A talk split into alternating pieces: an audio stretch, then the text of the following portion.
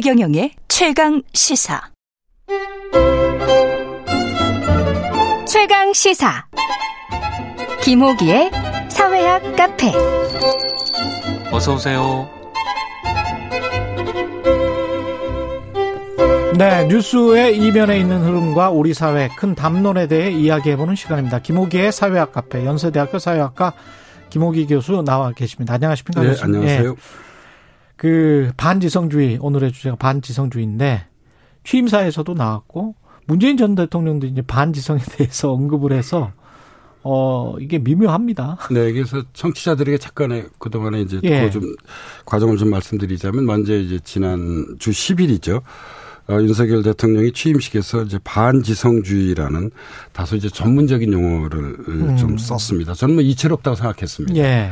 왜냐하면 정치학이나 사회학에서는 이제 뭐 널리 쓰이는 개념이지만 뭐 취임사라고 하는 게 이제 국민 전체를 대상으로 하는 것이잖아요. 예. 그래서 좀 이례적이었습니다. 정확한 워딩은 이랬던 것 같습니다. 그러니까 문제들을 해결해야 하는 정치가 음. 이른바 민주주의 위기로 인해 제 기능을 하지 못하고 있습니다. 네. 가장 큰 원인으로 지목되는 것이 바로 반지성주의입니다. 음. 라고 어, 이 예, 윤석열 대통령이 이, 그 이야기했고요. 어, 그리고 이 조금 전에 말씀하셨듯이 이제 15일이죠. 예. 예, 지난 일요일 문재인 전 대통령도 어, 이, 그 양산 사저 주변에서 벌어지는 반대 단체 집회를 두고요. 페이스북에 이런 글을, 이, 그 썼습니다. 집으로 돌아오니 확성기 소음과 아, 욕설이 함께하는 반지성이 작은 시골 마을 일요일의 평온과 자유를 깨고 있습니다. 예. 예, 평산 주, 예, 마을 주민 여러분 미안합니다라고 어, 반지성을 어- 언급했습니다. 그래서 어, 전직 대통령은 반지성, 음. 그다음에 현직 대통령은 이제 반지성주의를 좀 어, 그, 이, 이야기한 어, 뭐 이제 그런 이제 맥락에서 예, 아. 오늘 뭐 이 반지성주의가 뭐지? 라고 이제 좀 네. 궁금해 하실 것 같아요. 민주주의 위기의 원인이 반지성주의다. 이제 현직 대통령 윤석열 대통령 그렇게 이야기를 했는데 반지성주의가 어디서 나온 말입니까? 미국 역사학자입니다. 예. 콜롬비아 대학 교수였는데요. 음. 어, 이 리처드 홉스테더가 아, 1963년 미국의 반지성주의라는 책을 발표했습니다. 어, 이듬해인 64년 퓨리처상을 받기도 했는데요. 아. 그래서 1950년대 미국 정치와 사회에 대한 분석입니다. 예. 어, 그러니까 이제 반지성주의를 좀 이렇게 규정을 짓자면 지식이나 엘, 이나 엘리트들을 적대시하는 태도와 불신을 의미합니다. 음. 뭐이 교육, 철학, 문화예술, 과학 등을 경멸하고 어, 조롱하는 태도로 이제 표출적이 됩니다. 근데 예. 이제 이 홉스테터 교수의 목, 이 목표는 목적은 1950년대 메카시즘 광풍을 비판하기 이- 위해서 그렇죠. 만든 그런 이 그 이 개념입니다. 이 책은 예. 우리말로도 저기 번역이 좀 됐죠. 됐습니다. 예. 네. 근데 이제 반지성주의가 사실은 홉스테터가 말했던 그런 메카시즘 말고도 그 이후에 사회의 진화는 아니죠. 사회가 이렇게 계속 바뀜에 따라서 어떤 거를 반지성주의다라고 지칭을 뭐 계속 바뀌잖아요. 그 상황 예, 자체가. 박견이 예. 왔었죠. 왔는데 이제 이게 결정적으로 소환된 것이 예. 지난 2010년대 2016년 미국 대선에서 아, 예, 이게, 그래도, 이게, 이게 예. 우리가 이제 트럼프를 지지하는 그런 예. 이제 일련의 주의나 흐름을 트럼피즘이라고 얘기하잖아요. 그렇죠. 예. 이제 이 트럼피즘이 반지성주의를 소환시켰습니다. 아, 예. 그때 그 열광적인 지지. 예. 예. 그- 그렇게. 그러면서 이제 상당히 극단적이고 백인 우월주의까지 가는 사람들이 있었잖아요, 거기. 맞습니다. 예. 예. 그래서 어 1960년대 이제 홉스테터가 얘기했던 반지성주의는 이제 지식인을 이 불신하고 적대시하는 태도를 의미했었다면 음. 그러니까 이 트럼피즘으로 나타나는 이제 미국의 예. 어, 오늘날의 반지성주의는 이제 넓은 의미에서 반기득권주의, 그다음에 그렇죠. 반엘리트주의, 그리고 이제 백인 우월주의 맞습니다. 것으로 예. 나타나게 되고요. 예. 어, 이 뭐 기성 그런 뭐 제도적 우리가 공론장이라고 그러죠. 음. 예, 언론도 거부하고, 예, 예. 음. 예, 그리고 이제 뭐 지식인이나 이런 어떤 전문적 집단에 대한 강한 불신을 드러냈습니다. 그게 오늘날의 반지성주의라고 볼 수 있습니다. 예. 그게 공명을 일으키는 부분이 분명히 한국에도 있긴 있네요. 예, 있습니다. 그래서 한 가지만 더 말씀드려 보자면, 예. 어, 사실 이런 오늘날의 반지성주의는 한편에서는 포퓰리즘과 밀접하게 연관돼 있고요. 그렇죠. 그리고 이제 예. 다른 한편에서는 이제 우리가 포스트 추루스, 예. 예, 이 탈진실 예, 시대와 밀접하게 연관돼 있습니다. 음. 그러니까 이게 특히 이제 탈진실의 관점에서 보자면 예, 오늘날 객관적 사실보다 주관적 신념이 더 중요해지는 현상을 우리가 이제 탈진실이라고 얘기를 예. 하는데 이 뉴스를 요즘 왜 보는지 라는 질문을 던져보면 그렇죠. 사실 사실을 발견한다기보다 신념을 확인하기 위해서 우리가 이제 뉴스를 뭐 듣거나 보거나 이렇게 음. 하게 되죠. 예. 이- 이게 이제 탈진실 어떤 그런 예, 시대입니다. 그래서 반지성주의와 일맥상통한다고 저기 볼 수 있습니다. 예. 어떻게 보면 지금 현재 반지성주의는 대중주의 그러니까 대중이 굉장히 교육을 많이 받아가지고 그 정도는 다 안, 안다. 그래서 자기의 신념이나 주장과 일치하는 그런 목소리만 듣겠다. 그게 이제 강화되는 그런 진영주의 같은 느낌도 드네요. 말씀하시는 거 보- 들어보니까. 그래서 전체적인 예. 그런 취임사에서 나타난 반지성주의의 음, 가장 유사한 개념을 선택하라면 어 저는 진영 논리를 들고 싶습니다. 그렇죠. 예, 그래서 네. 아마 윤석열 대통령이 전하려고자 하는 메시지도 지는 예, 아마도 예, 그러니까 진영 논리, 진영 정치의 폐해. 어, 예, 이거를 지적하기 위한 것이지 않나 하는 생각을 해볼 수 있는데요. 근데 네. 문제는 뭐냐면, 어, 2010년대 후반 트럼피즘과 같은 이 반지성주의가 사실 미국뿐만이 아니거든요. 그렇죠. 전 지구적으로 왜 나타났는가 하는 점인데요. 음, 여기에는 저는 정보사회의 진전이 결정적 영향을 미치게 됐다고 봅니다. 그렇죠. 예, 그러니까 인터넷의 보급으로 인해서 음. 우리가 조금 전에 말씀하셨던 아주 많은 정보를 접하게 됐고요. 음. 어, 이, 그리고 이제 어떤 정치적 직거래주의가 가능했습니다. 하게 됐습니다. 아, 예, 그러니까 여기 이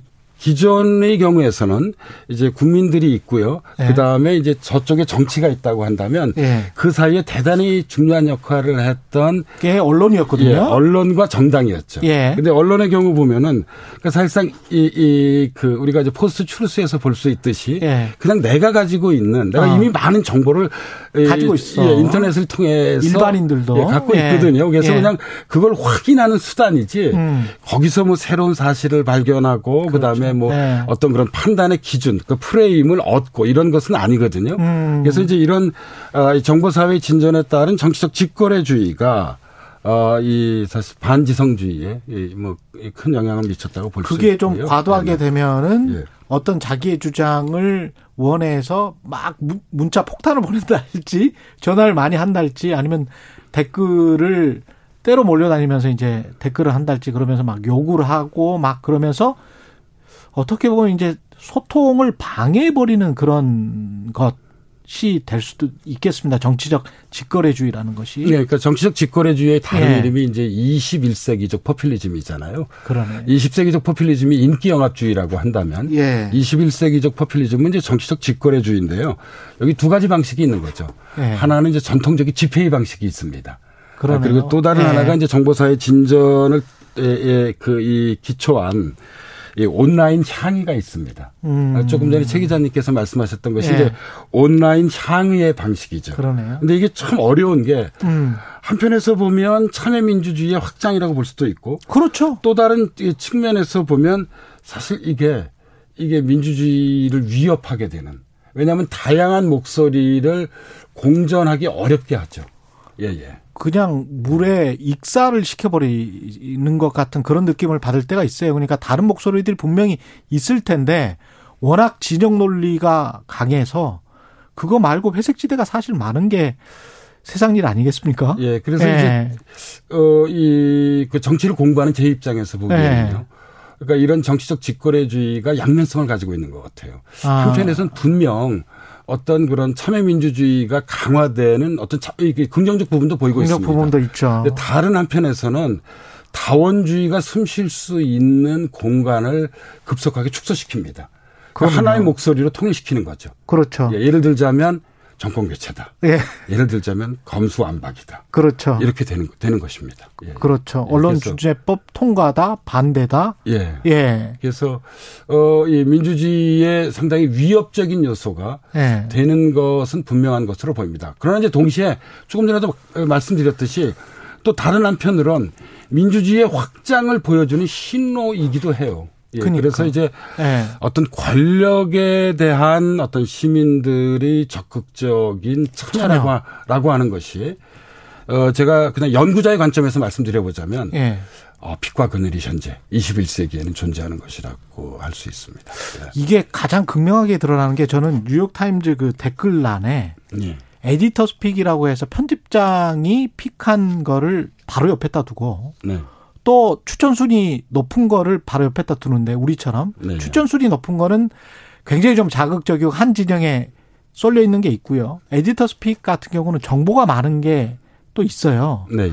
근데 그거를 양쪽에서 다 보게 해주는 뉴욕 타임즈의 이유가 저는 일종의 이제 그게 엘리티즘과 포퓰리즘이 섞여 있다라고 저는 보고 있거든요. 그러니까 어떻게 보면 공존할 수 있을 것도 같. 근데 이제 그런 지혜가 필요한 예. 것이죠. 예, 예. 그런 지혜가 그래서 사실 이런 정치적 직거래주의를 일방적으로 비판하거나 예. 일방적으로 저는 수용하는 것보다는 예. 이런 것들을 어떻게 좀 새롭게 전통적인 방, 어떤 민주적 방식과 새로운 민주적 방식을 좀 공존시킬 수 있는 음. 그런 새로운 어떤 방법 내지는 지혜가 아, 필요한 것으로 보입니다. 예. 그러니까 현직 대통령 뭐 전 대통령 다 지금 반지성을 언급했다는 게 서로 간에 뭔가 좀 생각이 있긴 있는 거예요. 속으로는. 예, 그래서 제가 이제 네. 이 반지성주의라고 하는 말이 일주일 전에 예. 지난주 화요일 날 이제 우리 사회에 이렇게 그랬죠. 취임사를 통해서 어, 이그 이맘때 나타나게 됐는데요. 예. 그 이후에 지난 일주일의 반응을 이렇게 보면 서로 또 상당히 엇갈리는 것 같아요. 그러면 우리 사회에서 누가 정말 반지성인가? 예. 그러니까, 그러니까 제가 이제 중립적 시각에서 이런 질문을 던져볼 수 있을 것 같습니다. 예. 보수가 반지성주의일까요? 아니죠. 예, 진보가 예. 반지성주의일까요? 예. 그거 아닙니다. 아니면 예. 두 진영 안에 모두 반지선의 지성의 경향이 있는 걸까요? 예. 그게 있죠. 예. 그래서 저는 예. 이, 이 방송을 들으시는 청취자 여러분들이 예. 예, 한번 각자 판단해 어, 보실 수 있을 것 같습니다. 예. 그 반지성주의 말고 뭔가 탈, 탈출을 하면서 우리가 타협의 정치, 화합의 정치로 가는 어떤 길이 있을 것 같은데요. 어, 이 윤석열 대통령이 이 사실 그날 취임사에서 뭐 이야기를 하긴 했습니다. 그 음. 해법을 과학과 진실을 전제한 합리주의와 지성주의로 음. 예, 반지성주의를 극복해야 한다고 이거 이야기를 했었는데요. 예. 어, 저는 이, 이 해법 물론 중요하죠. 예. 그러나 이거 사실 이것은 문화적 해법이고 의식적 해법이고 어떻게 보면 궁극적 해법이라고 봅니다. 그렇죠. 예, 그래서 오히려 저는 이 해법 못지않게 중요한 것은 음.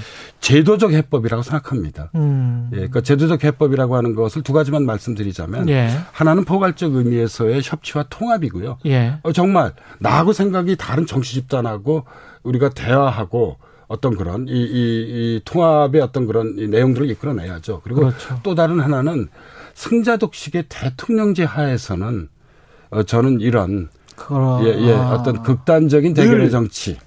예, 예, 이런 그런 이제 반지성주의적 경향. 음. 이런 거를 좀 극복하기 좀 어려울 것 그런 같습니다. 그러니까 미국과 예. 한국이 특히 심하니까 이게. 되게 정치가 아주 유사해졌어요. 예. 이, 그, 이 미국과 한국 정치가요. 음. 예, 그래서 그러니까 정치의 본질에 대해서 좀 다시 생각해 보게 됩니다. 예. 왜냐하면 우리가 사실 일방적으로 저는 진영 논리, 진영 정치를 비판하는 것이 그렇게 설득력 있다고 생각지 않습니다. 왜냐하면 예. 정치라고 하는 건 본래 진영 간의 싸움입니다. 동시에 그러네요. 진영을 넘어서는 것입니다. 예. 근데 이게 진영을 넘어시켜. 그러니까 다시 말씀드리자면 진영을 화해시켜서 어떤 합의를 이끌어내기 위해서는 권력을 가진 측은 양보를 해야만 합니다. 예, 그리고 권력을 갖고 있지 않는 측은 반대를 위한 반대를 그만둬야만 합니다. 음. 이게 대단히 어려운 것입니다. 이 양보하지 않고 음. 화해와 통합을 일방적으로만 얘기한다면 살살 이것은 공허한 매, 에, 저기 그, 이, 이, 그 메아리입니다. 예, 그리고 예. 이뭐 이 권력을 비판하는 측도 계속해서 반대를 위한 반대만을 한다고 한다면 음. 사실 권력을 가진 측이 이게 이 화해하고 통합하고 싶어하는 의지를 다시 예, 예 내놨던 것을 이, 이 다시 그냥 자기 호주머니 속에 그렇죠. 예, 넣게 되는 거죠. 예, 그래서. 예. 이런 부분들 그러니까 뭐 아. 영어를 말씀드려서 죄송합니다만 예. 우리가 이런 말이 있잖아요. 예. agree to disagree. 예. 예. 예. 예, 그러니까 이게 뭐 그런 거잖아요. 예. 그러니까 동의하지 않는 것을 동의해야 하나. 음. 이런 지금 다원주의적 어떤 그런 상상력 그렇죠. 이런 것들이 우리 민주주의, 우리 사회에 매우 중요한 그런 시점이라고 저는 생각을 하고 있습니다. 알겠습니다. 사회학 카페 김호기 교수였습니다. 고맙습니다. 네, 감사합니다. KBS 라디오 최경영의 최강시사 듣고 계신 지금 시각 8시 45분입니다.